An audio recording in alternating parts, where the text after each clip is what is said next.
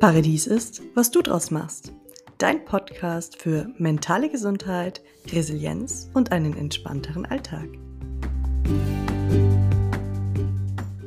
Hallo und schön, dass du da bist bei meinem Podcast Paradies ist, was du draus machst. Dem Herbstblues entgehen. Gestern war noch wunderschönstes Sommerwetter und ich hoffe, ihr habt das alle wunderbar genossen. Ich war tatsächlich wieder in den Bergen unterwegs. Und heute ist es schon richtig herbstlich und stürmisch. Es ist bei uns zwar noch warm, aber es ist so richtig ja, stürmisch. Die Blätter fegt's von den Bäumen. Also wirklich der Herbst hat Einzug erhalten. Und da dachte ich mir, was passt da besser als eine Folge darüber, wie man am besten durch die nun auch wieder merkbar kürzeren Tage und bald auch sicherlich kälteren Tage kommt? Insbesondere, da nur eine minimale Mehrheit von euch sich auf diese Jahreszeit freut. Denn über Instagram hatte ich euch ja gefragt, was ihr von dem Jahreswechsel haltet. Und 57 Prozent freuen sich auf die Zeit mit Tee, Kerzen und bunten Blättern und 43 Prozent wollen lieber noch ein bisschen Sommersonne, Sonnenschein. und somit kommt heute genau diese Folge. Haben wir Glück, beschert uns jetzt der Herbst noch ein paar schöne Tage mit milden Temperaturen und bunten Blättern. Und ein Spaziergang durch einen herbstlichen Laubwald, finde ich, hat etwas ganz Besonderes und Magisches. Also, jetzt mach es dir mal schön gemütlich mit einer Tasse Tee auf deiner Couch oder bei eben erwähnten Spaziergang durch den Wald und genieß die Podcast-Folge. Zuerst wieder der wissenschaftliche Teil mal kurz. Wobei, ihr wisst es alle, ich bin ja keine Wissenschaftlerin, ich bin keine Ärztin, keine Medizinerin. Ich äh, sage das so, wie ich es verstehe und äh, seht es mir nach, falls es nicht immer ganz hundertprozentig korrekt ist. Aber was ich herausgefunden habe, ist, dass der Herbstblues tatsächlich eine kurzzeitig auftretende depressive Verstimmung ist, die quasi jeden von uns erwischen kann. Und mit englischen Namen ist sie bekannt unter Seasonal Affective Disorder, also kurz SAD. Ausgelöst wird sie durch die kürzeren Tage und damit auch weniger Sonnenlicht und tritt eben saisonal, meist im Herbst oder Winter auf. Wenn du nun also an dem Blues leidest, heißt es nicht, dass du direkt zum Arzt rennen musst und dir Antidepressiva verschreiben lassen musst. Versuch doch erstmal meine folgenden Tipps und Tricks, um der tristen Herbststimmung zu entkommen. Und die Chemiekeule kannst du im Zweifel immer noch schleudern.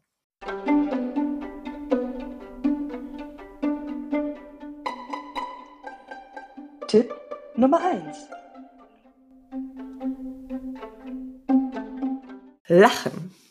Lachen ist gesund und Lachen macht gute Laune.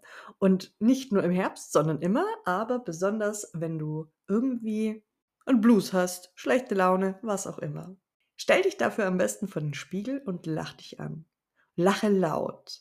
Lache albern. Es fühlt sich erstmal total merkwürdig an, aber irgendwann merkst du, wie sich deine Laune bessert und wie du wirklich zu lachen beginnst. Vielleicht auch einfach über die abstruse Situation, dich alleine vom Spiegel lachen zu sehen. Das Lachen vor dem Spiegel hat nämlich gleich drei Effekte. Zu einem, das gilt immer fürs Lachen, wird durch Lachen bzw. werden durch das Lachen Endorphine ausgeschüttet.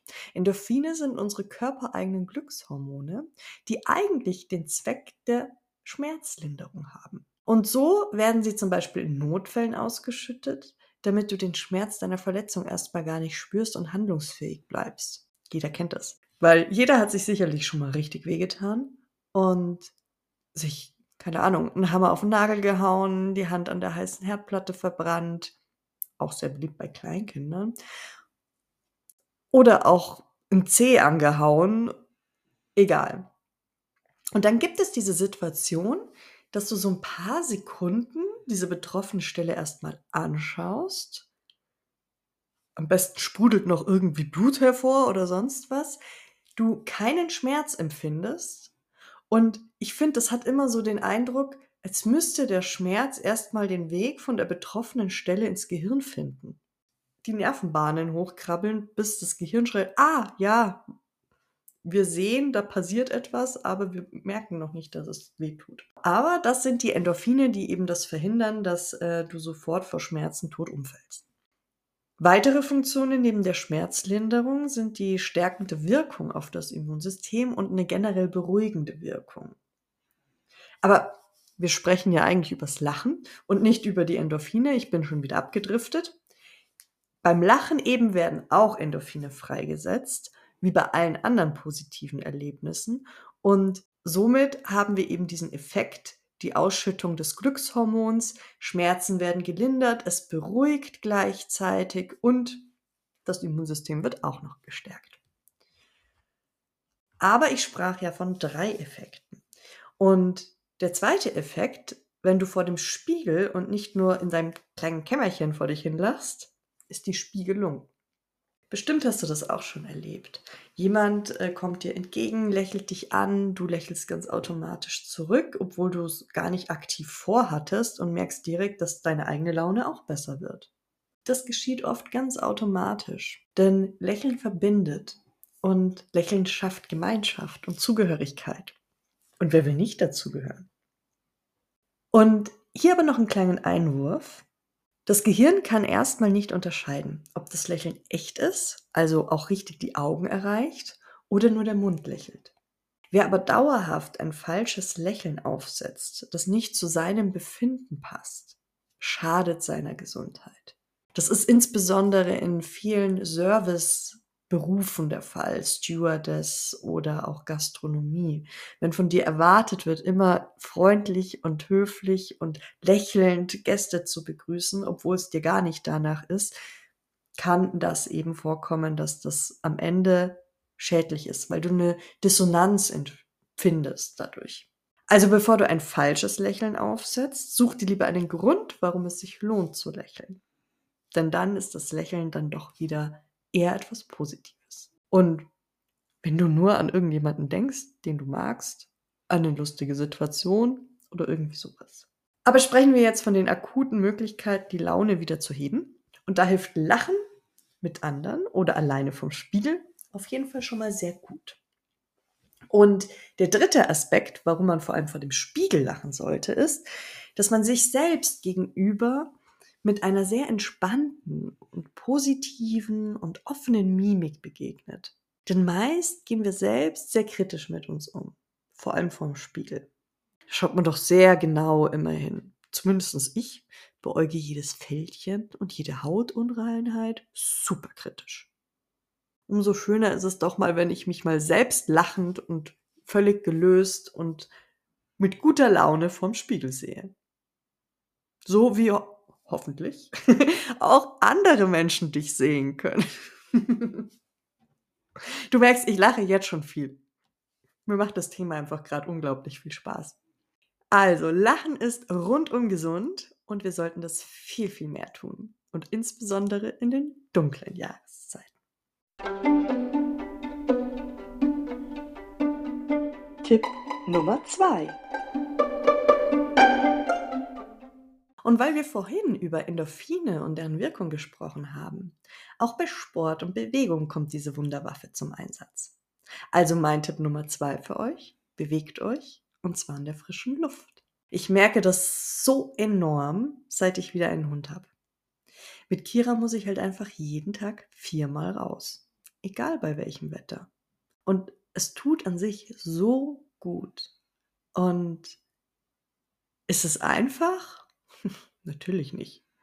Die Überwindung bei strömendem Regen, bei Dunkelheit oder bei Kälte, kurz gesagt bei absolutem Bähwetter, rauszugehen, ist immer da. Aber ich finde, wenn man dann mal draußen ist, ist es gar nicht mehr so schlimm. Und wie sagt man?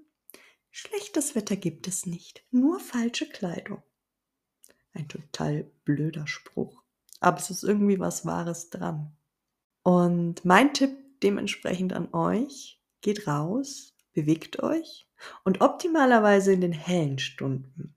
Denn durch das fehlende Tageslicht produziert unser Körper auch weniger Vitamin D. Und Vitamin D ist ja auch für unsere gute Laune verantwortlich wirkt eben Depressionen entgegen und den Verlust wirst du zwar mit dem Mittagsspaziergang nicht ausgleichen können, den wir da einfach haben, aber zumindestens ein bisschen entgegenwirken.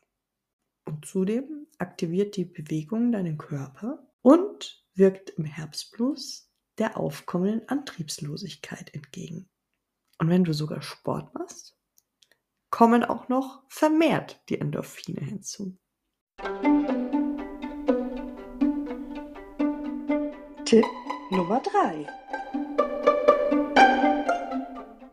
Ausreichender und gesunder Schlaf. Das ist im Herbst und Winter genauso wichtig wie im Sommer. Aber vielleicht habt ihr das Phänomen auch bereits beobachtet, dass man im Winter einfach viel müder ist und ständig schlafen könnte. Das liegt an den fehlenden Sonnenstunden und generell an zu wenig natürlichem Licht. Dunkelheit signalisiert unserem Körper, dass es Zeit zum Schlafen ist und lässt ihn Melatonin ausschütten. Ich weiß nicht, ob ihr das gerade hört, aber Kira ist gerade aufgewacht und ebenfalls der Meinung, streckt und regelt sich hier unterm Tisch und gähnt. Also genau passend. Ähm, genau, Melatonin ist das äh, natürliche Schlafhormon, das unser Körper immer ausstößt, wenn er glaubt, es ist jetzt Abend und Zeit zum Schlafen. Denn im Schlaf, wisst ihr bestimmt auch, regeneriert sich der Körper. Nun, in unserer heutigen Welt ist das natürlich nicht ganz so praktisch oder auch umsetzbar, denn unsere Arbeitsstunden richten sich häufig nicht nach dem Tageslicht. Seid aber trotzdem gnädig mit euch und gönnt euch mehr Schlaf. Achtet aber auch bitte darauf, nicht zu viel zu schlafen, denn das schlägt dann ins Gegenteil um. Ihr kennt sicherlich auch das Phänomen des sich müde schlafen. Um euren Schlaf positiv zu beeinflussen, solltet ihr zudem folgende Kriterien beachten. Ein abgedunkeltes Schlafzimmer, auch im Winter, weil ihr wisst ja nicht, was der Nachbar gegenüber noch so vorhat und wie lange der sein Licht brennen lässt. Dann ähm, eine Temperatur zwischen 16 und 18 Grad. Dann ist noch wichtig regelmäßiges Stoßlüften, um das Zimmer mit genügend Sauerstoff zu versorgen und zudem auch die Luftfeuchtigkeit zu regulieren. Und für die Pros unter uns, möglichst eine Stunde, besser noch zwei, vor dem Schlafen kein Fernsehen, kein Smartphone, kein Tablet und auch keinen Laptop mehr anschalten. Und jetzt wird es dann richtig heftig, auch das Handy direkt aus dem Schlafzimmer verbannen.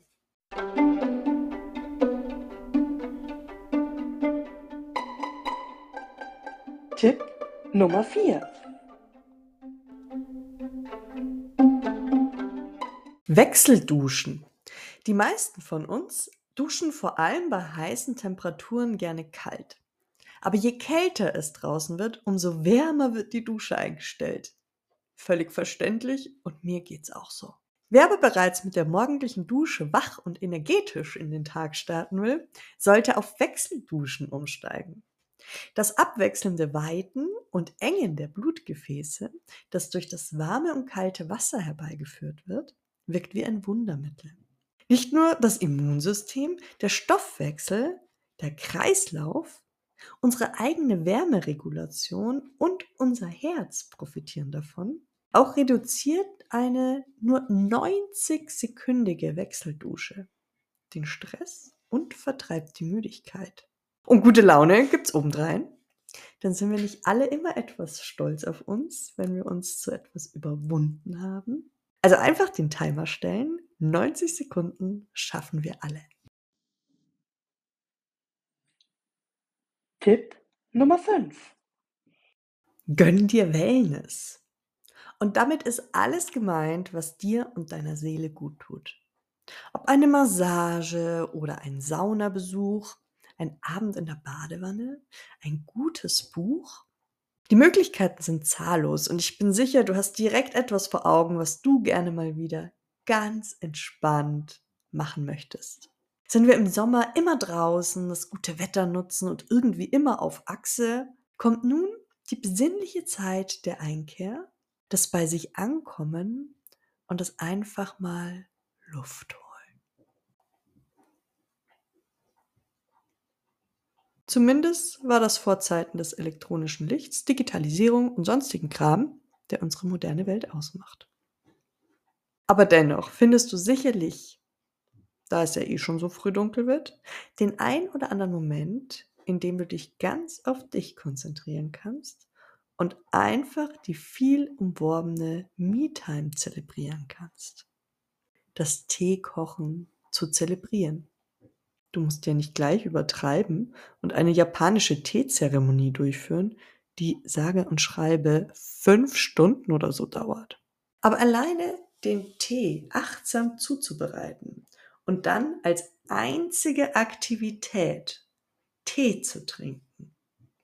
Ich finde das wundervoll. Einfach zu sagen, ich trinke jetzt Tee.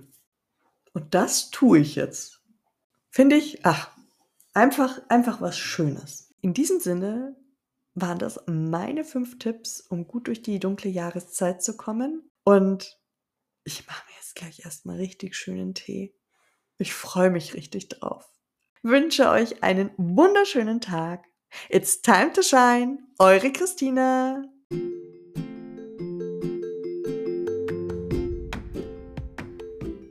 Wenn dir diese Podcast-Folge gefallen hat, freue ich mich auf deine 5-Sterne-Bewertung und folge mir gern für mehr Inspirationen und Denkanstöße, Tipps und Tricks für einen resilienteren Alltag auf Instagram. Den Link findest du in der Folgenbeschreibung. Zudem bin ich jederzeit offen für Themenvorschläge deinerseits. Was interessiert dich? Über was möchtest du gerne mehr erfahren? Schreib hierzu einfach eine Mail an podcast.paradies.gmail.com. Und denk immer daran, Paradies ist, was du draus machst. It's time to shine. Deine Christina.